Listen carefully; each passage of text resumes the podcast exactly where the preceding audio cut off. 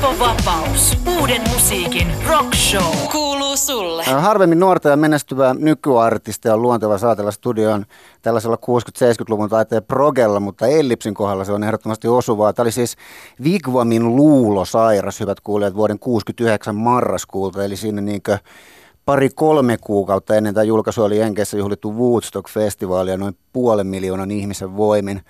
60-luvun hippiliike klimatisoitu sinne ja ehkä osin myös delas sinne. Mitä luulet, Elli, olisitko viihtynyt Woodstockissa? Olisin varmaan viihtynyt vähän liiankin hyvin, voisin kuvitella.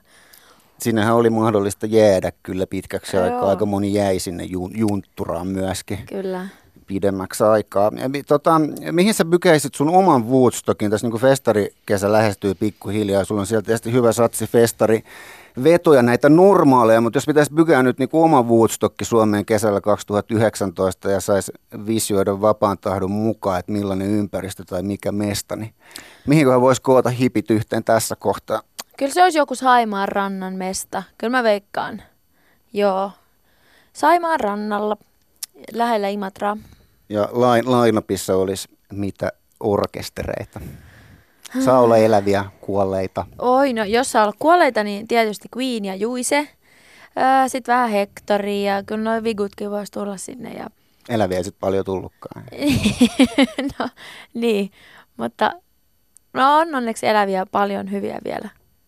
Onko sulla jotain tämmöisiä, jos miettii nyky, nykybändejä, tota, mitä seuraat jotenkin erityisen ahkerasti tai diggailet? Ai siis jotain uusia vai? Niin uusia, jos miettii, että onko jotain, mitä instantisti nousee mieleen. No Ursus Factory mä aina jaksan haippaa, koska ne on niin magee, magee duo. Ja se oli jotenkin, silloin kun oli Halo taukovuosi, mä muistan, kun mä kävin ihan sikana keikoilla koko ajan, käyn edelleenkin, mutta niinku, silloin varsinkin ehti käydä melkein joka ilta, niin silloin löysin Ursuksen ja sitten oli semmoinen kuin iso auto. Siinäkin Joo. oli hyvä, hyvä meininki. Onko ne kasas vielä? Mä no. oon käsittänyt, että ois, mutta nyt en ole kyllä sata varma. Jos joku on kuulolla siellä Saastamoisen Mikael tai muut kumppanit, niin infotkaa, jos iso auto iso on olemassa. auto keikoille. Se oli älytön livebändi Jep, ihan no. oikein.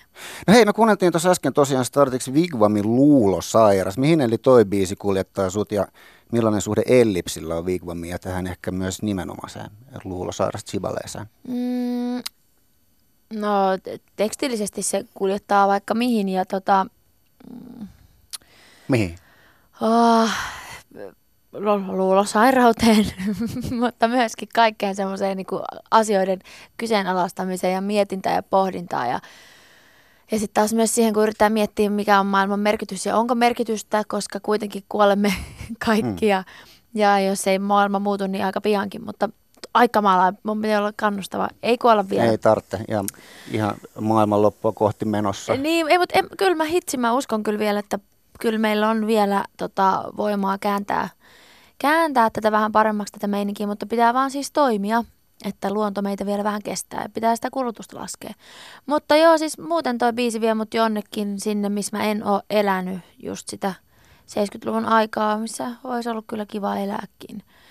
Öö, mutta tota, se, se on, mä en tiedä mitä ihmettä tuon biisin niin kuin aikana mulle tapahtuu, kun mä menen jonnekin semmoiseen ihanaa. Ja sitten kun siinä Juise-leffassa toi oli, olisiko se ollut aikaisin alussa jopa, vai missä kohti toi tuli?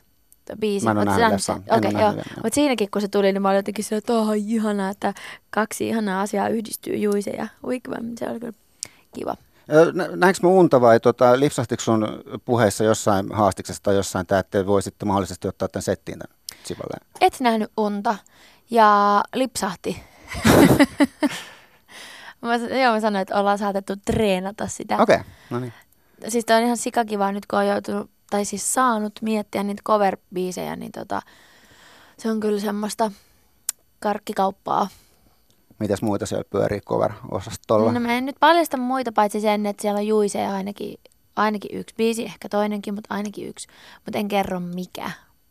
Jeps. No hei, Ellips debyyttilevy tosiaan yhden naisen hautajaiset posilla julkaistaan ihan muutaman hetken kuluttua. Mitä tässä nyt on? Tota FMssä viedään torstai-iltai siis, niin tota, ootas 90, 11, 12, kolme ja puoli tuntia. Niin, niin, niin tota, ensinnäkin isosti onneksi olkoon. Kiitos. Et tutisuttaako julkaisu? Tutisuttaa kyllä. Mm, mä yritän tänään päästä jotenkin jollain tainnuttaa itteni, että mä en olisi valveilla silloin puolilta koska pitäisi... Mutta sä dokaa, mitä se nyt sitten tehdään? No varmaan on keinoja, mutta tota, ei mennä siihen. Mutta tota, tota, kyllä mä ja siis mä oon tänään verrannut kuudelta ja mennyt aamutelkkariin. Mä luulen, että ei kyllä tarvitse Niin asunut Ylellä koko päivän. Niin, Ylellä. Täällä on kiva asua. Mä dikkaan, voisin muuttaa tänne. Mutta tota, mä luulen, että ihan kyllä uni maistuu ihan luontaisin keinoin tuossa parin tunnin päästä. Etten jää sitten kuuntelemaan niitä tai katsomaan kommentteja yöllä, koska sitten mä en pysty nukkuu yhtään. Niin ehkä mä huomista odotan innolla. Huomenna on vielä muutama haastattelu ja sitten on bileet. Mihin se kohdistuu se niin kuin jänskätys tässä levyjulkaisun kohdalla? Onko se vaan puhtaasti se, että mitä jengi ottaa vastaan? On se sitä, että, että mua pelottaa, että jaksaako jengi kuunnella tuon niin alusta loppuun sille ajatuksella, koska... Se on aika pitkä. Vaatii pysähtymisen. Se vaatii pysähtymistä, se vaatii aikaa ja jopa niin kuin mun perheen jäsenet, jotka tietää, mistä nuo biisit kertoo ja tietää mun mielenliikkeestä, niin nekin on niinku, tota, kuunnellut sen monta kertaa ja ollut sille, että sitä paranee koko ajan kuuntelemalla. Että jotenkin toivoisi, että ei, ei, ihmiset ei luovuttaisi ensimmäisen kuuntelun mm. jälkeen. Tai toki, jos se nyt aiheuttaa pelkkää ahdistusta ja paha oloa ja oksennusrefleksi, niin ei sitä tarvii väkisin kuunnella, mutta toivon, että tota, sieltä voisi jotain vertaistukeakin saada. Onhan se sitten myös tuommoisia instantteja virtaviivaisia poppipaloja, niin kuin lasityttö esimerkiksi. ja siinä on, siinä on jo virtaviivainen läjäys. Joo, no se ei siis tosiaankaan ole sitä, se on niin övereistä tykeltä levy, tai mahtava. Mutta mut, tota, kun sun musiikki niin arvioidaan tai kritikoidaan, mikä on myös tietysti väistämätöntä, kun on noin seurattu ja suosittu artisti, niin mm. miten sulta olisi kotaa toi homma, että tuntuuko se niin tunnetasolla siltä, että sua arvioidaan vai pystyykö nämä asiat oman minän ja oman musiikin erottamaan? toisistaan? Mm, no totta kai mä otan sen henkilökohtaisesti, jos joku sanoo, että, että niin kuin että ei vaan lähde tai ei osaa kirjoittaa tai ei osaa laulaa, niin kyllä se tuntuu jossain sielussa, mutta tota, tai ehkä eniten harmittaa välillä noissa haastiksissa, tai kun noissa, jos niitä, no nyt on tullut vasta yksi arvio. Hesarin arvio, se on kolme sen, tähteä, joo. Sen piti tulla vasta sitten, kun levy on ulkona, koska okay. se olisi musta ollut reilumpaa kaikille, että sitten kun kaikki voi kuunnella sen levy, mutta he sitten päättivät laittaa sen aikaisemmin. Mutta tota, nyt jännä nähdä, että onko jotain muita arvioita ja sitten, että tavallaan kun siinäkin oli jotenkin vähän silleen, että no, et, tai musta tuntuu vähän, että siellä oli niinku puolet biiseistä mennyt ohi ja vähän silleen just, että no, nämä nyt on tälleen. Niin toivoisi, että, että voisi jokaiselle biisille niin kuin antaa sen oman aikansa.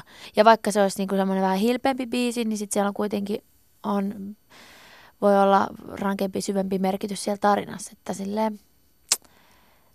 antaisi ö, avarakatseisen tilan sille biisille. Mutta eihän mä voi semmoista, en mä voi pyytää, että anna niin. tälle, anna tälle nyt aikaa ja korvia ja tilaa. Että kyllä se nyt pitää jollain tuntua jossain. Ja en, mä, en ole mikään sanomaan mitään, että perhana olisi pitänyt antaa enemmän tähtiä. Ei todellakaan vaan niin kuin, kriittinen palaute kiinnostelee aina ja siitä oppii ja, ja aina oppii. Enkä mä nyt niin kuin, odottanut mitään niin kuin, kun tota tehnyt. En, en mä tee sitä sen takia, että nyt pitää saada joku arvio, mutta kyllä mua kiinnostaa, että miten jengi tuon kokee. Arttu Seppänen tosiaan Hesarin kriitikko ensimmäisenä kerjassa antoi neljä tähteä estetiikasta ja kolme tähteä musiikista. Joo. se, meni, se meni näin ensimmäinen. Mutta voiko tässä päätellä, että kuitenkin kyllä tämä on niinku tunteellista hommaa sillä, että kautta oh. linja, jos miettii Halo-julkaisuakin, niin varmaan silloin tällöin pääsee ihoallekin noin noi kritiikit, koska se on niin joo. henkilökohtaista hommaa. Että. Joo, joo. Ja just se, että kun on oikeasti jonkun tarinan sydänvereslihalla sinne purkanut ja sitten tuntuu, että jos meneekö se nyt ihan ohi, että tajuuks yhtään tavallaan mistä se kertoo, mutta sitten taas toisaalta, tai, tai lähinnä, että jos joku sanoisi, että no tämä nyt on tämmöistä pintapuolista ja ei tässä nyt oikein ole mitään niinku ideaa tai sen syvällisempää merkitystä, niin se tuntuisi piikiltä sydämessä, koska kyllä siellä on mietitty aika paljon asioita, mutta eihän jokainen kokee ne ihan eri tavalla, että en mä voi muuta kuin vaan sitten itkeä yksin kotona. Näin. Näinpä. Se, se on sitä artistielämää. Hyvä Yläksän kuulija Ellips on kylässä Pasilassa Teppo Vapauden vieraana. Lähdetään kuuntelemaan kohta julkaistavaa albumia ja ennen kuin tsekataan pari trackia levyltä, joita ei ole vielä julkaistu, niin otetaan lämmöksi tuorein sinkku Kolera alla. Se mennään näihin merkityksiin ja sisältöihin itse asiassa tähän biisiin liittyen. Nyt voi tulla vähän sekavaa settiä, mutta tota, eli kun hyvään familiin syntynyt, siinä mielessä etuoikeutettu, unelmiaan työkseen toteuttava ihminen, kuten vaikka sinä tai minä, tässä tapauksessa sinä nyt kun puhutaan sun musiikista, niin kun lähtee kirjoittamaan biisejä, jonka keskushenkilö on yhteiskunnan pyörteen ulkopuolinen, köyhä, alkkis, ehkä itsetuhoinen.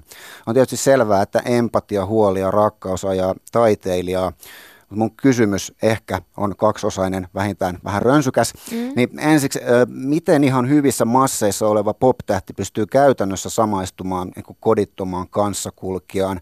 Tai sitten toisaalta vaatiiko tämmöinen laulu tekijältä niin kuin tunnetason samaistumista päähenkilöön, vai voiko se olla vain taitavaa kirjoittamista ikään kuin ulkopuolisena tarinankertojana? Miten tämä sun kohdalla? No musta se vaatii äh, niin kuin avarakatseista tutkiskelua maailman tutkiskelua ihmisten kanssa, niin kuin, ja myös mielikuvitusta totta kai, ja semmoista niin kuin heittäytymiskykyä, mutta myöskin ihan semmoista, että voisin hyvin, kun en, en, en mä voi tietää, missä mä oon 30 vuoden päästä, eihän kukaan päätä noita asioita, niin kuin, että hei, että juu, minulla menee kaikki hyvin, minä en koskaan joudu asunnottomaksi tai minä en koskaan alkoholisoidu. Eihän, ei, ei noita asioita niin kuin tuosta noin vaan päätetään, että se on monen asian summa ja kaikkia kamaluuksia tapahtuu ja, ja niin kuin, äh, tässä nyt omassa elämässäkin ehtinyt nähdä kaikenlaisia asioita äh, niin kuin, liittyen avaamatta niitä sen enempää, mutta liittyen moniinkin juttuihin, että ei tässä nyt ihan sille kaikki ole tuulestemmattu, että miltä voisi tuntua äh, tietyt asiat, mitä tällä levyllä on kirjoitettu, niin kyllä siellä jotain kosketuspintaa niihin on. Mutta tuossa sitten mäkin pitkään asuin Kalliossa ja tosi paljon kattelin sitä porukkaa, jotka siinä kurvis pyörii. Ja sitten mä jotenkin mietin, että nyt mä haluan tehdä jollekin semmoiselle ihmiselle sen, sen niin kuin biisin. Tai ehkä, jo, ehkä niin kuin kaikille ihmisille, jotta me muistettaisiin se, että kuinka paljon, niin, että sekin ihminen, joka tulee pyytää sulta, että hei, onko sulla käteistä, niin silloin ihan yhtä arvokas aivo ja yhtä arvokas elämä kuin, kuin sillä käteistä omistavallakin tyypillä. Että jotenkin kun välillä tuntuu, että semmoinen empatiakyky puuttuu ja sitten jotkut ihmiset, jotka niin kuin vaan, jos, jos niillä menee hyvin ja ne menestyy, niin ne menee semmoiseen omaan kuplaan, että meillä nyt on näin ja ei meidän tarvitse huolehtia, emme me voi pelastaa noiden elämää, äh, mutta aina voi auttaa. Ja mua on kyllä ainakin aina niin kuin opetettu siihen, pienestä asti kasvatettu, että auta, anna aina vähimmistä, vaikka sulle ei olisi mitään mitä antaa, niin anna edes niin kuin sympatiaa, että jotenkin kyllä pitää jeesata toista hädässä. Ja toivon, että toi biisi vähän herättelee ja muistuttaa siitä, että täällä on paljon erilaisia kohtaloita. Ja just niin kuin joku asunnottomuuskin, niin se ei, se ei ole mikään tota, yksiselitteinen juttu, eikä koske vaan tiettyä porukkaa. Ja ja alkoholismi ei koske vain tiettyä porukkaa, se koskettaa ihan todella monia eri ikäisiä ja eri näköisiä ja eri alalla olevia ihmisiä. Että nämä on tämmöisiä isoja yhteisiä aiheita ja, ja ongelmia, mitä me kaikki käydään läpi ja jokaisella on varmaan lähipiirissään tota noin, niin ainakin jonkunlainen kosketus johonkin näistä asioista. No mä lipsoitan nyt sen verran off the record, mukaan kun sen tuli tuossa maininneeksi äsken, että sä et ole vähän aikaa dokaillut.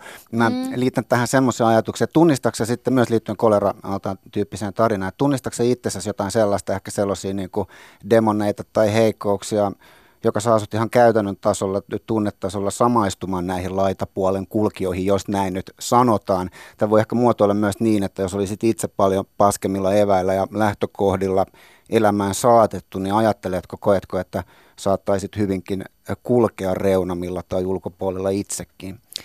Siis totta kai, kuka vaan meistä voi. Ja niin kuin sanoin, niin en mä tiedä tulevaisuuttakaan, miten mm. mulle käy. Että eihän niin kuin, silleen ihan nöyrä ote elämää, että mä en todella niin kuin, uh, niin, joo. To, on paljon asioita, mihin voi vaikuttaa ja sitten on paljon asioita, mihin ei voi vaikuttaa. Mutta kyllä, kyllä tota, on sitten tosi tärkeää, että siinä on semmoisia turva-ihmisiä ympärillä, jotka jeesaa siinä vaiheessa, kun ei omat voimat riitä ja, ja tota, alkaa ne demonit nostaa päätään, niin kyllä se on hyvä. Silloin tarvii jonkun tolkun ihmisen siihen viereen sanomaan, että nyt, nyt tota, tarvitse jeesi. Niin ehkä sitten just kyllä mä, mä koen siitä hirveästi tuskaa, että siellä kurvissakin, kun mä haluaisin niin kuin joka toista jotenkin niin kuin auttaa, tai siis jokaista, en vaan joka toista, mutta jo, jokaista, tota, joka näyttää siltä, että tarvitsee esiin, mutta sitten se on hirveän vaikea lähteä purkaa, että mi, mi, mistä asioista. Ja sitten, sitten niin kuin toi päihdeongelma on tota, laaja juttu, siitäkin no, esim. kyykäärmeen valtatie tuolla. Kuunnellaan myös. Joo, se, se kertoo siitä ja, ja niin kuin sen enempää siihen sitten menemättä, mutta kuitenkin se on iso o, aihe ja vaikea aihe ja, ja tota, se on, se on tosi herkkä aihe myöskin sille, että kuinka paljon sehän on niinku it, ihminen itse on loppupeleissä vastuussa siitä, että mi, mitä vetää ja mitä ei, mutta kyllä siinä tarvii aikamoisia turvaverkkoja, että voi, voi tota, jotenkin klarata. Yle X. Yhden naisen hautajaiset Ellips-albumi julkaistaan siis kohta. Kyseessä on tekijänsä hippisielun kuva. Elli, keskiössä oleva antenni tässä nyt. Sulla on bändissä rumpalina Sami Kuoppamäki, jolla on historia Kingstonwallissa, joka lukeutuu varmasti jossain määrin myöstä levyn innottajiin. Mm-hmm. Kun kokosit bändin, niin oliko sulla muita rumpaleita edes ajatuksissa kuin Kuoppis vai oliko hän sun ihan selkeä tahto ja toivomus? Öö, kyllä me ihan aluksi tietysti pyöriteltiin, kun Halo Jugi on mun ihan niinku bestiksiä, niin pyöriteltiin, että vitsi, että pitäisikö nyt sitten olla samassa prokiksessa, mutta sitten me päätettiin Jugin kanssa kuitenkin myöskin se, että pidetään nyt toisimme kaukana näistä, ja Jugilla on nyt muut kivat jutut, mutta sitten kun mä niinku tavallaan rupesin oikeasti kasaamaan tota, niin kyllä se kuoppis oli heti siinä ekana sitten, sitten niinku, öö, rumpu miekkosena, koska mä muistan, se oli myös mulle merkittävä hetki siellä Kingston Wall tota, juttu, missä mä olin fiittaamassa silloin 2015, niin se oli jotenkin sellainen, että se ei ainakaan yhtään hidastanut sitä mun pääsisästä semmoista paloa päästä tekemään tällaista pläjäystä. Se oli niin vitsin, siinä oli jotain maagista siinä, siinä ruissiteltassa sinä iltana, ja se, mä muistan sen tunteen, niin mä, Mä olin onnellinen, että nyt tämä projekti on vihdoin tässä. Ja sitten vaikka en ollut niinku siinä välissä ajatellut niinku yhtään sen kummemmin, että ketä siinä soittaisi tai mitä, mutta sitten kun mä rupesin sitä kasaan, niin jotenkin se oli ihan selkeä, että hei, mä haluan kyllä kysyä Kuoppista. Se sopisi niin hyvin, hän sopisi niin hyvin tuohon. Niin kuin nuo kaikki tyypit, nimenomaan A-tyyppeinä, semmoisia, tiedätkö, jotka on nähneet ö, maailmaa ja musiikkimaailmaa ja on semmoisia niin tarpeeksi hippejä tuohon hommaan, niin tota, sitten kaikki jäbät on nyt just semmoisia. Se on kivaa sopii tuohon projektiin tosi hyvin. No me voitaisiin tota, tota, tota, esitellä kuulijoille myös Ellipsin muu kokoonpano, Joo. vaikka ovat mukana olekaan tässä studiossa. Keikatkin alkaa kohta ja kaikki pääsee niitä kaikkia viikon katsomaan. Viikon päästä, arvaan mitä, viikon päästä on Kuopio. mennyt jo tunti keikkaa. Öö, niin, se alkaa kohtaa. jo seitsemältä, se alkaa, niin on mennyt jo melkein kaksi tuntia keikkaa. Apua. Missä se olikaan Kuopiossa? Maxim. Okei, okay, joo. joo. Sitten siinä oli eka viikonloppuna. No muistellaan niitä vielä lopuksi tarkemmin. Siinä oli Joensuuta ja Jyväskylä taisi olla eka, eka viikonloppu. Mutta tota, tosiaan, miten tämä muun bändin jäsenystön pestaus tapahtui ja voisitko kuvailla lyhyesti läpi nämä soittajanne? Kyllä. No niin, eli siis no, Kuoppis oli nyt tässä ja Kuoppis on ihan... Kuoppis on tässä. Kuoppis on tässä henkisesti. Hei Kuoppis. Moikka me vaan Kuoppis, lämpimät terkku. täällä, lämmin terkku. Tota noin, niin mahtava siis. Äh, Jäbä on ollut huikea tutustua ja jotenkin tota, Öö, lämmin ihminen, tosi kiva ihminen. Eli hyvä kuoppis. Sitten mennään tota Kanervo Juhoon, joka on myös aivan mahtava lämmin ystäväni. Ja se oli jotenkin myös selkeä, että, että mä haluan Kanervon pyytää tuohon messiin, koska se on magea tyyppi, soittaa helvetin hyvin ja on vielä hyvä hippijäbä. Ja sitten mä oon digannut Saimaan touhuja tietysti ja Kanervo on siinä vedellyt, niin tota, ihana Kanervo. Oli ihana, että lähti mukaan. Ja Kanervo vinkkasi sitten, kun mä mietin noita niin kuin puhaltajatyyppejä. Ää, ja sitten me kysyttiinkin just Mimmiä, mutta se, sillä oli tota noin, niin, muita, tai oli jo kiireinen. Niin sitten Kanervo vinkkasi, että hei, että Tampereella olisi tämmöinen Pajakkalan Markus. Ja sitten mä olin, no tot, joo, joo, todellakin. Ja sitten muistan, käytiin istuun Markuksen kanssa alas ja mä olin jotenkin ihan fiiliksissä, että se oli niin kuin todella ö, jotenkin kivan olonen, herttanen ja osoittautuikin ihan mahtavaksi proge-äijäksi. Että selkeästi niin kuin ymmärtää ton maailman. Niin hyvä makke, on ollut kiva tutustua makkeen.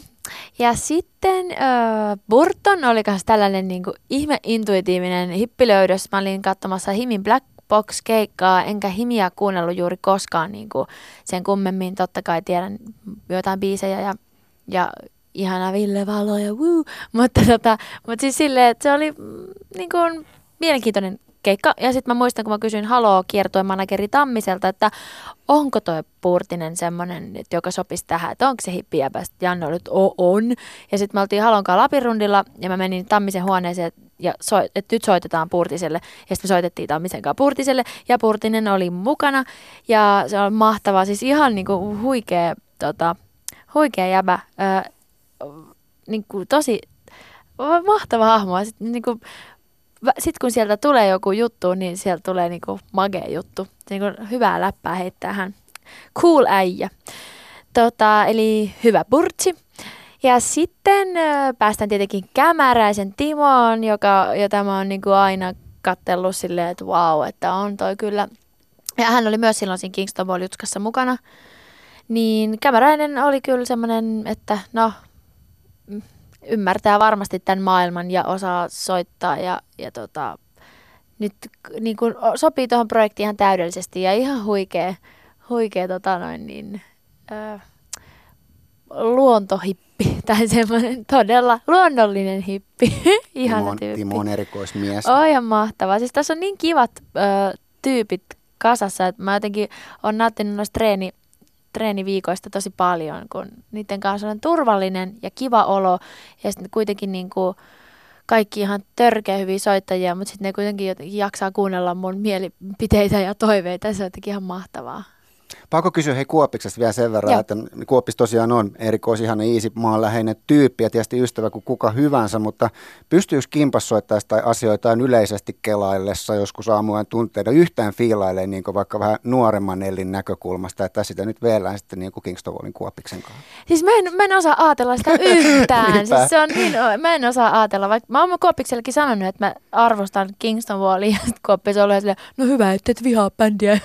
tota, Mä siis olen sanonut, että arvostan ja varmasti vaikutukset kuuluu, mutta en mä, en mä niinku osaa ajatella ketään minkään bändin kautta sitten kuitenkaan. Että kyllä Jep. ne on tärkeimpiä niinku ihmisinä.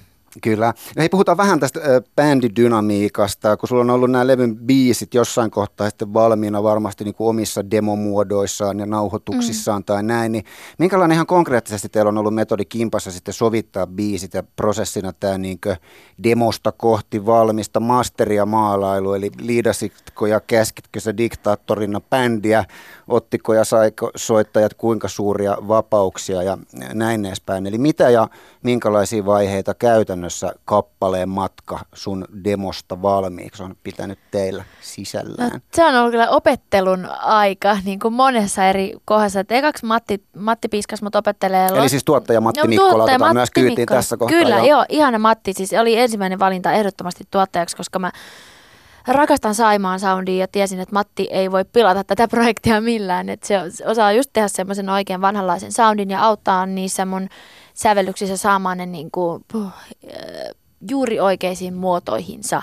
Niin sitten Matti piiskas mut opettelemaan Logicin ja Macin käytön, josta mä olin aivan burnoutissa ekaksi, koska mä vihaan opetella uusia tietokoneita ja laitteita. Mutta onneksi opettelin, koska no Matti varmaan nauraa, että no tosi hyvin opettelit, mutta kyllä mä nyt silleen, että sain tehtyä kuitenkin demoja niillä. Logicilla sitten lopulta. Logicilla joo, ja Matti lainasi mulle kivan mikin ja, ja tota, sitten se oli ihan mind blowing, että mä sain siihen pian, mun digitaalipianon laitettua tietokoneelle, niin se oli ihan, että uu, kun mä oon aikaisemmin tehnyt kaikki karakebändin, tota, siis iPadin karakebändillä, sillä iPadin ruutua on näpyttänyt pianolla, niin nyt oli ihan silleen, että ui vitsi, mä pystyn soittamaan oikeata pianoa tähän, niin se oli kyllä hyvä, että opettelin sen. Mutta sitten lopuksi mulla meni kyllä ihan huuruun, kun alkoi tulla kiire ja mä en enää jaksanut sitä Logicia vääntää, niin kyllä mä tein parit vikat demot vielä sillä tabletin karakebändillä, mutta ei sitä saa unohtaa. Mutta sitten tota, aika jotkun oli niinku selkeämpiä kolerakin oli jo aika lailla silleen niin kuin syntyi semmoisena kasassa semmoiseksi meneväksi köntiksi, kun kuunneltiin se studiolla kimpas, niin kaikilla oli semmoinen fiilis, että joo joo, että Irvininä vaan läpi. Sitten mä rupesin itse Hanna vähän, että pitäisikö tämä nyt olla kuitenkin sitten vielä rauhallisempia ja tuleeko tästä liian hilpeä, mutta sitten se oli hyvä, että me pidettiin se Irvin tatsi siinä, koska siinä on nyt se kontrasti. Mutta sitten joo, sitten me katsottiin Matinkaa lähinnä aika kahdestaan niitä sovituksia niin kuin, ja, ja tosiaan niin kuin kasattiin, kasattiin jotkun sävellykset loppuun asti, että johonkin vaihtosoinnun ja jossain tota, kyykärmessä käytiin sitten säkeistöä vielä vähän soinnutettiin uudestaan ja näin poispäin. Että niin kuin se, se jeesas sitten, että ne oikeasti asettu kaikki paikoille. Ja sitten myöskin jeesas mua siinä niin kuin, piiskas, että hei, että nyt sulla alkaa toistua vähän näitä samoja sointuja, että teepä vähän nyt biisi, jos olisi menisi vähän ehkä eri lailla jotenkin. Ja sitten mä tein ja sitten se oli, että okei, no nyt toimii. Ja se oli niin kuin kiva, että sain sieltä semmoista opettavaa kannustusta ja niin kuin, tota, hyvää, hyvällä tavalla piiskaa. Ja sitten on, ja Magnumissa, Magnumissa kanssa Matti muokkasi vähän sitä Kertsin soinnutusta ja samalla tavalla Lasitytössä Kämäräinen ja Mag- Matti on merkattu sävelteeksi sen takia, että siitä instruosasta lähtee aivan valtavasti niiden niin kuin sitä instrumaailmaa liikkeelle, että kyllä se on jo niin kuin, se on kyllä hienoa, miten ne sai siihen sen Queen-maailman tehtyä, että tolleen niin kuin, joo, kimpas katsottiin ne sovitukset eka Matin kanssa ja sitten mentiin sinne studiotilaan, soittotilaan, missä koko bändin kanssa ja kyllä ne ekat päivät oli jännittäviä, kun niille niin kuin jotain kukkapuroa siellä veivattiin ja Matti näyttää jollekin, että no tässä menee näin ja sitten mä oon jollekin, että no voisiko tätä kitarasoundia vähän vaihtaa ja mä olin niin kuin tosi ujo aluksi, että miten mä uskallan, että nyt yhtäkkiä mulla onkin oikeus ja vastuu ja niin kuin veto, vetovastuukin, että Matinkaan niin kuin istuttiin siellä tarkkaamassa ja kimpassa sanottiin mielipiteitä ja sitten noin bändijäpät oli siinä, niin se oli jännittävää, mutta sitten kun mä uskaltauduin pikkuhiljaa rupeaa tuomaan, se oli tosi vaikeaa aluksi. Ja nyt jos mä tekisin uudestaan, niin uskaltaisin varmaan vielä enemmän sanoa ja toivoa juttuja, vaikka siis on todella tyytyväinen, ihan helvetin tyytyväinen tähän, mutta että niin kuin, se on mahtava, miten sitä oppii ja uskaltautuu rohkea, rohkaistuu koko ajan. Niin se oli kyllä kiva, että sitten oli niinku, että oi vitsi, että hei toi on sikamakea kitarasoundi, pidä toi ja oi vitsi, pidetään tossa tommonen tauko. Ja sitten kun joku kuuntelee ja on silleen, että joo, että okei, niin on se jotenkin, koska mulla on aina jotenkin sellainen pelko, että, että mun ideat on ihan paskoja ja ei niitä kukaan kuuntele. En, eikä se on niinku, kyllä on kuunneltu, mutta on se, se on silti aina joku semmoinen huonon itsetunnon juttu, mm. että pelottaa sanoa omia mietteitä. Niin se oli tosi kiva, että, että ihmiset kuunteli niitä mietteitä. Ja, ja kyllä sitten bändin kanssa siinä käytiin vielä niin kuin sitä sovitusta läpi, että sitten joku maailma on rikkikin, niin, niin kyllä se sitten No se riffi mulla oli, mä olin yhteen toisen biisiin tehnyt semmoisen, tota, siinä oli niinku sanoilla. Ja sitten Matti oli se, että miksi et sä laitat tota niinku vaan riffinä maailman rikkibiisi. Mä olin, no nerokasta, että laitankin sen sinne. Ja sitten siitä tulikin itse tosi hyvä riffi siihen maailmaan rikkibiisiin. Just hyvä, että se tuli siihen biisiin.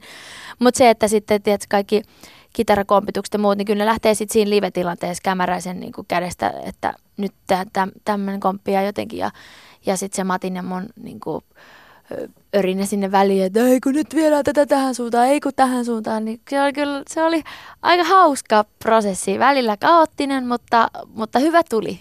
Ja tästä rohkaistuneena sitten siihen niin diktaattorimodeen tietysti seuraavalla levyllä.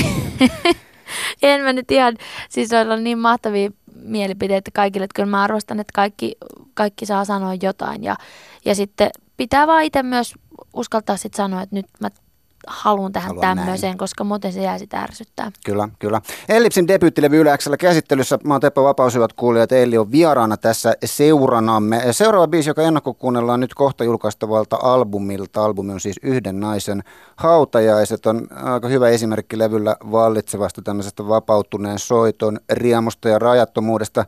Biisi lähtee lopussa aika pitkälle instrumentaalilaukalle. Kämärästä tuntinen näin lähtee kädestä sitten keikolla varmaan vieläkin reippaammin. Voisi hyvin kuvitella, eikä tule koskaan olemaan samanlaisia. Tästä voimme olla varmoja, kysykää vaikka Olavilta.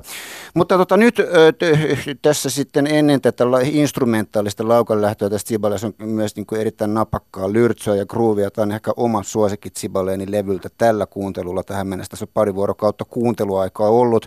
Teksti purasee. Kotiteatterijärjestelmä on biisin nimi.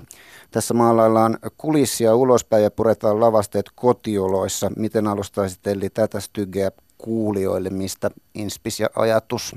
Mm. Ei sitä toki pakko alustella yhtään mihinkään. Mutta... mä, mä muistan, että mä tota, sitä hain ekaksi sitä muotoa niin kuin niissä omissa demoissa, niin sitten se kuulosti liian vähän semmoiselta hilpeältä ja sitten Matin kun siinä istuttiin sitä sovittaa, niin jotenkin, että nyt pitäisi saada enemmän vähän sitä jees-maailmaa siihen. Ja sitten kuitenkin siihen tuli tollainen tosi tota, gruuvaava, niin kuin perin, vanhoja perinteitä suoraan kunnioittava ja, ja tota, sieltä niin kuin ammennettu passotteluriffi sinne alle. Ja tota, mutta kuitenkin siellä on vähän sitä, yritettiin sitä jees tota, hommaa vähän siihen saada niillä tydydydy jutuilla. Jees hommaa tydydydy jutut on just se, joo. Mutta tota, tota, tota, mutta sitten se koko, koko teksti lähti joskus taas jossain ahdistuneessa olossa aikoinaan. Ja sitten mä muistan, mä tein siihenkin aika lailla saman tien, tuli se melodia, lähti pianolla rullaamaan. Että kyllä mä sen aika sille, silloin niin kuin yhdessä rypäyksessä sen niin kuin pohjan siihen kyllä tein, vaikka se olikin silloin vielä vähän sellainen hilpiin, hilpeämpi, sellainen rikitik big band mäisempi. Mutta sitten, Onhan tämä hauska vieläkin. Ja siis, joo, siis pilkettä siinä on, vaikka se on loppupeleissä aika karu. Ja, ja niin kuin, tota, teksti on karu, mutta musa teksti on, on karu, mutta musa nimenomaan tuo siihen sen, että no niin, että mitä sinä nyt Pertti meinaatkaan. Ja, joo. Just niin, hyvä. Näin, hei kuunnellaan kotiteatterijärjestelmä tässä kohtaa vain teille tai meille, hyvät Yläksen kuulijat. Ellips studiossa ja biisin jälkeen jatketaan vielä Ellin ylepäivää. Pakko kysyä mutta tässä välissä, mitä, mitä sanoit, monet sä oot herännyt aamulla? Kuudelta, seitsemältä olin täällä ja kaikki on hyvin. Niin siinä oli vielä, siis oli niinku aamu-tv vielä ennen, sitten tuli Uuden Musa X ja tässä on ollut Radio Suomea. Sit, ja... Joo, sitten mä kävin Sanomatalolla kääntyä, sitten mä tulin tänne nukkuu hetkeksi ja tää on kyllä tosi kodikas mesta. Onko nyt niinku Ylen hyvä olo vai annatko pian Ylen? Kyllä on Ylen hyvä ennemminkin. Men, mennään tästä ja, ja jatkellaan ja jaksellaan vielä hetki. Kotiteatterijärjestelmä, ö, hyvät ihmiset ennakkokuuntelussa yhden naisen hautajasta albumilta ja sitten jatketaan vielä Ellin kanssa.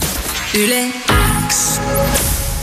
Me tiedämme, että Ellips on Ellin irtiotto Halo Helsingistä. Mikä irtiotto se on? Tuo musaprojekti, mikä on meneillään nyt. Ja se on se progerock-pläjäys, joka on tekeensä sydämellä odotellut vuoroaan putkahtaa maailmaan. Nyt se on pihalla ja teoksen paineet on jo vapautunut. Pohjavire kuuluu levyllä. Tästä riemuitkaamme ja vapautuneisuutta vaalittakoon. Lienee kuitenkin tosielämää myös se, että työn kautta julkisuuden valokkeilla on joko pääsevien tai joutuvien ihmisten arki. Ei aina ole sitä ihaninta mahdollista tästä niin julkisuuden pakon näkövinkkelistä. Miten Elli, tota, onko julkisuuden henkilöksi ajautuminen sulle tässä taiteilijan ammatissa ollut pääsemistä vai joutumista? Äh, toi on niin ristiriitainen kysymys, koska se itse julkisuus, niin joo, se kaikki ylimääräinen julkisuus välillä tota, joutumista, mutta sitten taas onhan se ihan järjettömän siistiä, että jengi on, niin moni ihminen on löytänyt ne biisit ja sen musan ja ne tekstit ja kaiken. Niin en mä voi silloin niin valittaa, että oi kun mä oon joutunut tänne nyt ihmisten eteen. Että kyllä mä niin oon kiitollinen, että ihmiset on löytänyt musan, mutta öö, ja mä oon, mä oon onneksi selvitynyt aika iisisti ton niin mediankin kanssa. Et mä oon pitänyt aina sen linjan, että mä en puhu henkilökohtaisesti jutuista sen enempää, niin mua ei myöskään ole ihan liikaa riepoteltu, mutta toki nyt herkälle päälle tuntuu pahalta se, että joku on kadulla ottaa kuvan, kun mä venaan siinä niin kuin vankilapuvussani, tai siis mulla oli sellainen vankilaraitapuku. Tätä me ei tiedettykään tosiaankaan, että tässä on jotain vankilatuomioitakin. Joo, ei mennä niihin, mutta no joo, siis tää, se, semmoinen puku oli päällä ja sitten joku otti kuvaa ja mä olin myrtsinä ja sitten siinä oli vertailtu, kuinka ö, edellisenä päivänä linnanjuhlissa ja seuraavana päivänä vankilaraitapuku päällä ilman meikkiä kadulla, niin sitten silleen, että no niin, Oh my thanks. god, ilman meikkiä, what the fuck? wow, eikö se ole näytä aina siltä, miltä linnanjuhlissa? Mutta ei siis, mä oon oikeasti sillä päässyt tosi iisillä, että mä oon kyllä iloinen, että toimittajat on kohdellut mua aina sille aika kivasti. Että, ja ihmiset ylipäätään, en mä niinku, Musta on ihanaa, että ihmiset tulee juttelee ja, ja niin kuin vilpittömästi kertoo juttuja, että se ei ole ahdistavaa yhtään, mutta toki se julkisuus on välillä ahdistava ja se, että, että ollaan, uh, ei aina voi olla piilossa, jos on vaikka joku ahdistava hetki, niin sitten tota, mm, miten se nyt sanoisi, no, mut, mm, niin, tai että joutuu välillä pitää sitten sellaisen kuoren päällä, esittää vahvempaa mitä onkaan siinä hetkessä, koska, mm.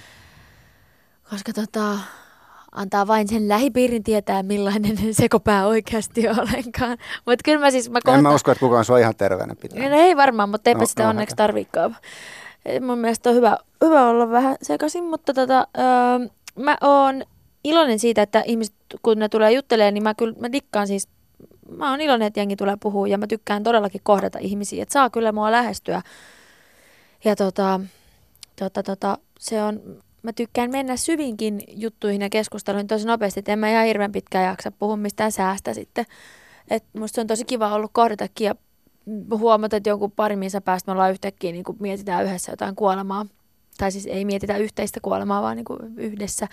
Et se on tosi mahtavaa, miten, koska ne pienet, ne ihmiskohtaamiset tuo niin paljon merkitystä tähän maailmaan, mistä välillä muuten merkitys tuntuu puuttuvan, niin – läsnäolo ja kohtaamiset on tärkeä juttu.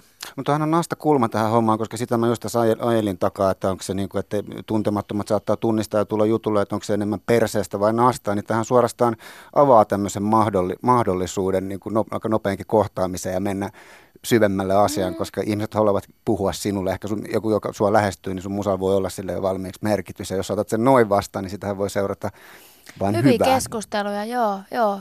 On kyllä hyviä keskusteluja ollut ja tykkään. Kyllä. Ja yksi aihe, joka usein pomppaa esiin sun puheissa, on tämmöinen erään sortin somekriittisyys. Käsittääkseni kenties siinä mielessä, että koet somekulttuurin niin hankaloittavan, vähentävän just näitä oikeita kohtaamisia. Ja tietenkään sitä ei voi sillä tavalla olla tässä läsnä toiselle kuin oikeassa elämässä, kun ollaan chattiruuduillamme ja toimiva herkästi tämmöisenä niin kuin kiiltävänä, usein valheellisena kilpenä ihmisen identiteetille, ehkä sille oikeammalle minuudelle. Sä teet itse myös somea hyvin hillitysti. Mä asettelen tämän kysymyksen nyt niin, että olisiko sun täydellisessä maailmassa ollenkaan somea vai palattaisiko ajassa taaksepäin? Ja missä kohtaa olisi niin semmoinen hyvä kohta kehitystä? Että pitäisikö jäädä siihen niin kännyköiden ja tekstareiden kohtaa vai mentäisikö sinne niin kuin kotipuhelimen aikaa, jossa numero veivattiin, kun haluttiin saada yhteys?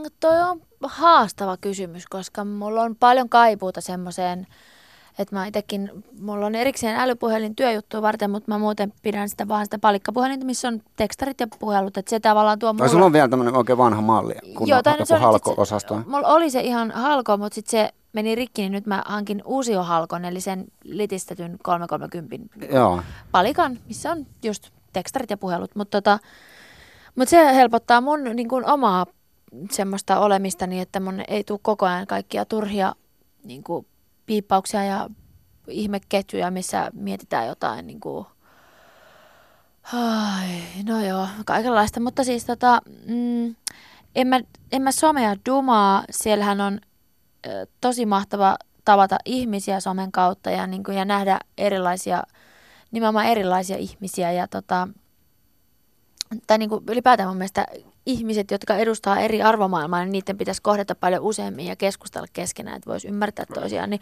somessa kyllä näkee kaikenlaista. Suurimmassa osassa toi ei kyllä, ikävä kyllä onnistu siellä ihmisillä näköjään kovinkaan hyvin, vaan ei. se menee niin kuin ihan päin persettä. Se menee. Toihan, toihan olisi hienoa, jos se, se onnistuisi. Unelmamaailmassa olisi sille, että ei olisi ahneutta ja kaikki eri asioita miettivät voisi jotenkin keskustella rauhassa keskenään. Mutta joo, mutta se some raivo on kyllä ihmeellistä. Ja tota, kyllä mä koen semmoista pientä somekriisiä, että kun just vähän pitää pitää niinku kuitenkin, ja on kivakin päivitellä nyt vaikka ellipsillä, mä oon opetellut nyt niitä storeja käyttää vähän siellä, ihan hauskaa, mutta, mutta kyllä mä myös koen sitten välillä ihan hirveätä ahdistusta ja painetta, että en mä nyt, nyt en kyllä jaksaisi laittaa tänne mitään, mitään niinku pääkalloa hymiöä, joka roikkuu jostain puusta väärinpäin, että niinku jotenkin, että että miten sinne saisi jotenkin sen informaation, koska onhan se tosi tärkeä väylä meille muusikoille sinne laittaa keikkoja, laittaa biisejä, jengi jakaa siellä. Et se, on, se on tärkeä väylä ja siellä saa myös välitöntä palautetta mm. heti kuulijoilta. Et se on, mä en niin missään nimessä dumaa sitä, mutta mä ehkä ahdistun siitä, miten sitä käytetään.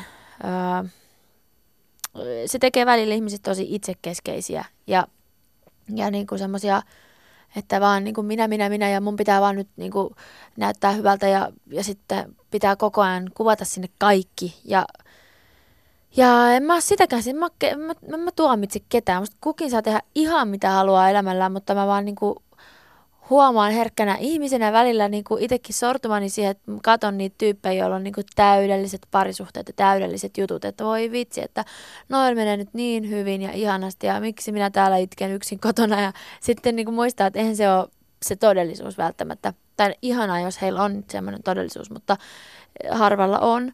Mutta sitten tota, ähm, jotenkin myös harmittaa se, että voiko ihmiset oikeasti olla onnellisia kaikista hetkistä ilman, että ne laittaa niitä sinne someen, niin se välillä niin kuin ärsyttää. Että kyllä mä mielelläni jätän sen älypuhelimen kotiin ja menen vain kokemaan asioita ja elämän asioita. Ja jos mä menen jonkun kanssa syömään, niin en, en, en, niin kuin, en mä jaksa ottaa yep. kuvaa. Mutta sitten taas tässä tullaan siihen, kun mä yritän miettiä kaikkia asioita sadalta, sadalta eri kantilta, niin just tänään jossain aikaisemmassa haastattelussa mietin, että jos olisi joku mahtava tähdenmuotoinen ravioli, niin totta kai se olisi ihana ottaa kuva siitä, koska on joku sen tehnyt, se on hienoa käsityötä ja hienoa olisi niin kiittää, että oi miten hienon raviolin muotoilit.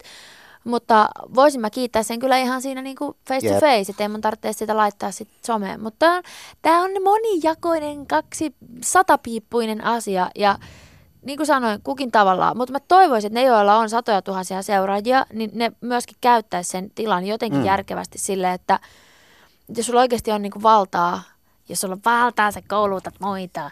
Ei, mutta sitten niin pystyisi tota, oikeasti tekemään niin kuin vähän maapallolle hyviä ratkaisuja siellä, että kun on kuulevia korvia, niin sitten, että voisi jakaa sinne vähän niin kuin järkeviäkin ajatuksia, eikä pelkästään semmoista, että no niin, muistan nyt ostaa helvetisti lisää kamaa, jota et tarvitsekaan, ja sitten niin oh, se räjäyttää mun pään välillä. Sitä taitaa olla vähän hankalaa sillä, että jos miettii, että harvemmin ne, joille ne ekat 100 000 ja miljoona seuraajaa tulee, niin ne ei ehkä yleensä kerännyt niillä maailman järkevimmillä asioilla, mutta ehkä sitä voisi kelaa sillä, että siinä kohtaa tulisi jonkunnäköistä vastuuta myös sitä yleisöä kohtaan.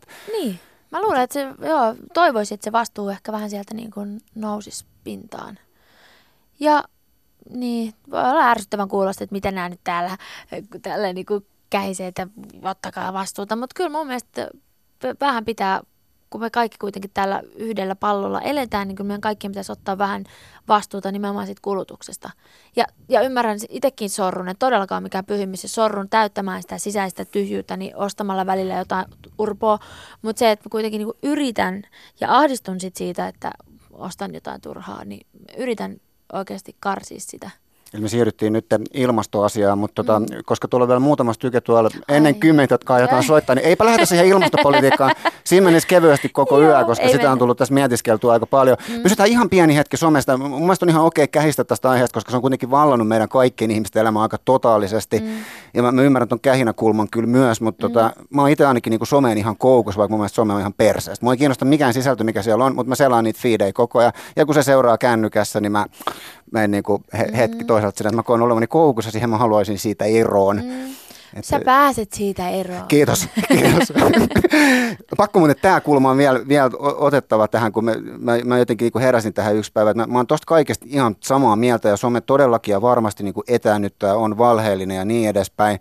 Mutta mä oon miettinyt myös sitä sitten välillä, että, kun, että näinpä jos miettii, että että kun tätä ihmisten somekimallusta nyt sitten kyseenalaistetaan ja kähistään tässä, mm. niin siinä rinnalla eikö sitten kuitenkin aika monen ihmisen akilleen kantapää elämässä ole se, että ei tunne olevansa erityinen, mitään arjen ylittävää ei koskaan tapahdu ja tylsyys on niin kuin sietämätön vakio arjessa, niin voisiko tätä illuusioiden mahkua somessa käsitellä myös eräänlaisena maagisena realismina, modernina maagisena realismina, eli jos luo itsestään illuusion someen, joka nyt sitten saa hetkeksi tuntemaan itsensä erityiseksi, saa tätä jonkun arjen ylittävän tunnekokemuksen tai ihan vaan saa lohtua tykkäyksistä siihen oman perseen kuvaan, minkä sinne on laittanut, niin onko se oikeasti hirveän vakavaa vai voisiko se olla myös ihan hyvä asia, joka kohottaa sitten yksilön niin kuin tylsyyden ja tämän en ole kukaan enkä mitään kokemuksen yläpuolelle. Nyt oli aika kovaa someromantiikkaa, mutta... No, mutta siis mä ymmärrän ton ja, ja, ja joissain tapauksissa varmaan on tosi tärkeää saada sieltä jotain huomioon ja hyväksyntää, mutta on se loppupeleissä aika niin kuin lyhytkantoinen ja niin kuin hauras hyväksyntä. Että kyllä toivoisin, että jengi pystyisi ihan niin kuin sitten jotenkin maailmassa kohtaamaan toisen silleen niin kuin oikeasti vilpittömästi ja kivasti ja, ja olla toiselle mukava ihan livenä. Että, mutta vaikea ja on, niin kuin sanoin, somesta saa varmasti uusia ystäviä ja muita löytyy ja se on niin kuin oikeasti tosi tärkeä väylä monelle jotka ei pysty vaikka kotona liikkumaan, niin se on ihan tosi tosi tärkeä tota, väylä. Mutta, mutta siinä on, joo, siinä on puolensa ja puolensa. Ehkä henkisenä lisäravinteena okei, okay, kunhan ne oikeat kohtaamiset on myös siellä olemassa. Nimenomaan, että hän käytä äh, lisäravinteita korvaamaan monipuolista ravintoa. Niin Nimenomaan. Niin älä käytä somea korvaamaan monipuolista henkistä ravintoa. Juuri näin. Ellips vieraana Yläksellä. Jatketaan vielä kohta hetki Ellin kanssa, mutta jatketaan nyt kohta julkaistavan Yhden naisen hautajaiset levyn ennakkokuuntelua. Seuraava biisi on levyn kolmosträkki Leijona ja kaksoisliekki. Ja sen Woo! jälkeen jatketaan tosiaan vielä hetki tässä Ellips ja Leijona ja kaksoisliekki. Yle X. Hei, me tunnetaan kaikki hyvin Halo Helsingin tarinaa. Hyvät kuulijat, te myös varmasti. Ja nyt meillä hiljaksi käy tässä tutuksi myös Ellips. Mutta mitä tämä Ellips on sitten syönyt jo ennen Halo Helsingin menestyksen aikakautta? Jos näin mietitään, niin pystytkö sä Elli muistamaan tota lapsuudesta jotain erityisen merkittäviä musamuistijälkeä, jotka on jo niin kuin vaahtosammut herättimenä herätellyt sua tulevaa artistiuteen, ohjannut innostumaan musan tekijyydestä, bändielämästä ja näin. Eli missä on niin kuin musan tekijyyden alkusiemenet tässä mielessä? Mm, no kyllä mun on aina vaan sanottava se Juise ja Juise ja Junnu. Mä sitä kun on silloin niin kuin, siihen mä oon kasvanut, öö, kuullut sitä maailmaa. Se Junnu tuo mulle sellaisen turvan tunteen ja Juise tuo mulle sellaisen rokkitunteen, että siellä sitä prokehtavaa fibaa löytyy kuitenkin aika paljonkin Juisinkin matskusta, että tota, ja sitten kyllä sitten äiti soitti jotain klassista joskus, se oli ihan hauskaa, että mä olin niin, niin laidasta laitaa se, se kuuntelukokemus, mm, mutta kyllä se semmoinen niin kuin, kyllä se rokki on aina soitettu. Ja kyllä joo, sitten mä jossain sanoinkin, että mun ensimmäinen keikkakokemus, mä muistan Turos Heavy keikan joskus ihan aika pienenäkin iskä vei mut sinne. Ja se oli niitä ensimmäisiä, kun aina kaikilla on tämä eka kokemus, että missä sydän tykyttää basson tahtiin, niin se oli semmoinen. Mutta tota, mm, joo, sit, sit, no, joo, ehkä sitten joskus kolmannen luokan joku hinajalaulu oli, piti opetella musaluokan hinajalaulu. Muista se semmoista, se piti opetella musaluokan pääsykokeisiin. Muista yhtään, miten se menee, mutta se oli silloin kovaa kamaa se. Joo. Jotenkin tosi semmoinen monimutkainen ja vaikea progeepos kyllä. no mikä se oli tota sun oma eka julkinen esiintyminen? Oli se sitten esitelmän pitämistä tai lauluhommaan, mikä on jäänyt jotenkin painunut mieleen? Nouseeko tällaista? Serkun ristiäiset, mä olin aivan aivan paskana menin vetämään jotain tota, Jumalan kämmenellä joskus pienenä ja mä olin niin jännityksessä, niin mä muistan, kun mä vaan kiukuttelin, että en mä voi mennä sittenkään. Mutta sitten mä kuitenkin tavallaan pienestä painostuksesta menin ja sitten se, se tunne oli kyllä kiva tunne mm. sen jälkeen, kun tajusin, että selvisi hengissä tommosesta, mutta onhan se ihan sika pelottavaa nyt siitä on selvinnyt hengissä aika monta kertaa. Oh, mutta joka kerta uh, se on ristiriitainen tunne mennä sinne lavalle. Mutta mm. sitten taas se on niin vitsi siisti, kun siellä napsahtaa joku nappi päästä irti, kun menee ja sitten voi seota täysin siihen musan maailmaan ja ihmisten vuorovaikutukseen, niin se on kyllä, vitsi se on hauskaa. Onko sinulla muuten muita tota, mahdollisesti lapsuuden sankareita kuin muusikoita, tämmöisiä selkeitä, joiden vaikutus ja ihailu ehkä yhäkin kulkee mukana? On ne sitten niin luokkakavereita, rallikuskeja tai filosofeja? Mm. No tietenkin jotain musamaikkoja ja tommosia ja sitten joitain semmoisia sukulaishahmoja.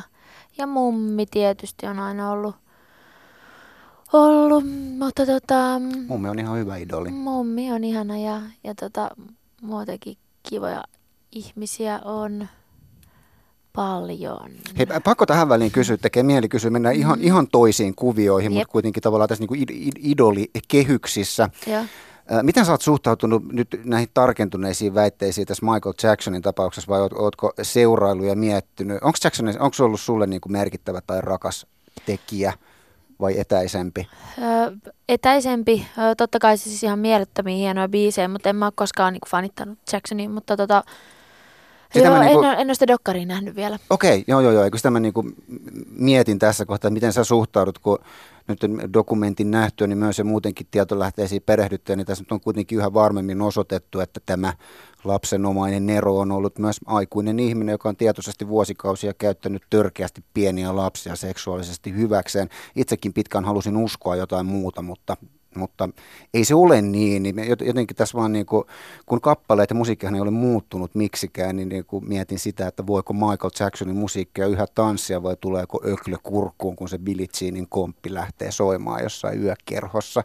Mm, nämä vaikeita juttuja miettiä. Kyllä sitten muistan jotain, katsoin joku dokkari jossain, missä oli vähän kyseenalaista matskua ja sitten mamaset papasin yhdestä äijästä, niin kyllä mulla oli hetken silleen, että no, mutta sitten taas toisaalta se, se biisi on kyllä hyvä, tai että se on, no, se on, toi on vaikea kyssäri. Se on, se on, se on paha. Mä, mun on myönnettävä niin kuin isona Michael Jackson fanina, ja alkuun mä halusin vastustaa sitä, että se musiikki menettäisi niin kuin millään tasolla mm. arvoaan, koska se on ihana ja tärkeää. Mä hänen tanssi, mutta mä tanssin kyllä Michael Jacksonia, siinä on tämmöinen. Niin. ja, että, ja sitten toisaalta, kun ei voi, ja kun kaikkea ei saa tietää kuitenkaan lopullisesti, että miten asiat oikeasti on, niin tota, on vaikea. Ja varsinkin, jos kyllä. toinen on delannut, delannut, niin vielä vaikeampi. Kyllä. Toki siis, eh, niin kuin sanoin, en ole nähnyt dokkaria, en tiedä nyt tämän hetken juttuja, mutta joo, Next. Next, kyllä. Mennään hei kuuntelemaan yksi biisi vielä. Tota, Elli siis on vieraana täällä Yleäksellä Rockshowssa. Hyvät kuulijat ja palataan itse asiaan tästä, eli Yhden naisen hautajaiset albumiin. Kuunnellaan yksi träkki vielä ennakkoon, vain meille hyvät ystävät tässä kohtaa albumilta. Sen perään sitten vielä nopeasti Elliltä tämän hetken viimeiset vibat siitä, että mitä sopii reenien perusteella odottaa Ellipsin pian alkavilta keikoilta. Mutta ysi träkki on tämä levyltä Kyykaärmeen valtatie. Tässä voi nyt niinku rockin sijaan puhua jopa suorastaan rock'n'rollista. Tämä oli myös sun oma valinta, kun mä pyysin sua valitsemaan. Sä valitsit myös tuon lop, tota, Levi Vikan biisin keuhkoahtaamaan. Sitä me ei itse asiassa nyt tällä kertaa kuunnella, sori, mm, mutta tämä mm, Kyykärmeen valtatie, joka oli sun toinen niin kuin itsellesi erityismerkittävä track-valinta, niin miksi, miksi juuri tämä nousee sulle? No tämä oli monen, monen asian summa. Tota noin, niin ylipäätään mä olin pitkää äh, Harrikan takapenkillä tota noin, niin isäni kyydissä aika monen osavaltion läpi mentiin Jenkeissä ja sitten siellä on niitä rattlesnake tota, varoitus tai semmoisia kolmioita ja sitten mä muistan, kun iskä oli joskus, että hei, te teepä ky- kyykärmeen valtatiestä biisiä. Sitten mä olin, että no minäpä teen.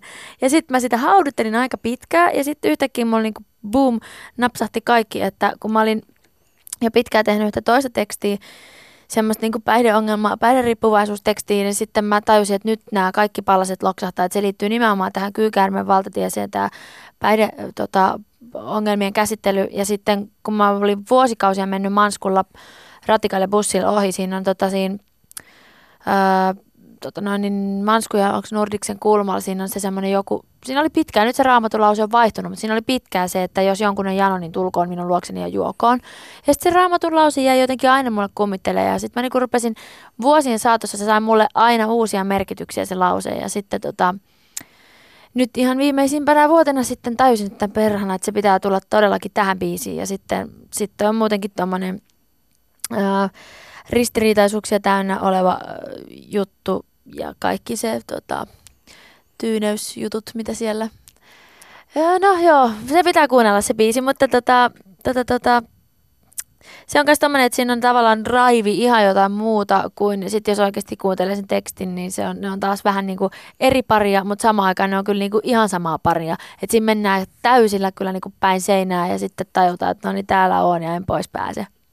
Ellipse kyykäärmeen valtatie, olkoon hyvä Yläksän kuulijat. Yle X. Elli, keikat alkaa teillä nyt sitten ensi viikonloppuna torstai, perjantai, lauantai, Nykäsyllä, Kuopio, Jyväskylä Joensuu. Siitä sitten mm-hmm. toukokuun loppuun ympäri Suomen ja festarikesä päälle, missä menette treenien suhteen just nyt, onko kaikki valmista ja sitten toki myös sopii mainostaa, että millaista meininkiä on yli, yle, yleisesti sopii jengille lupailla keikoilla. Mitään en lupaile.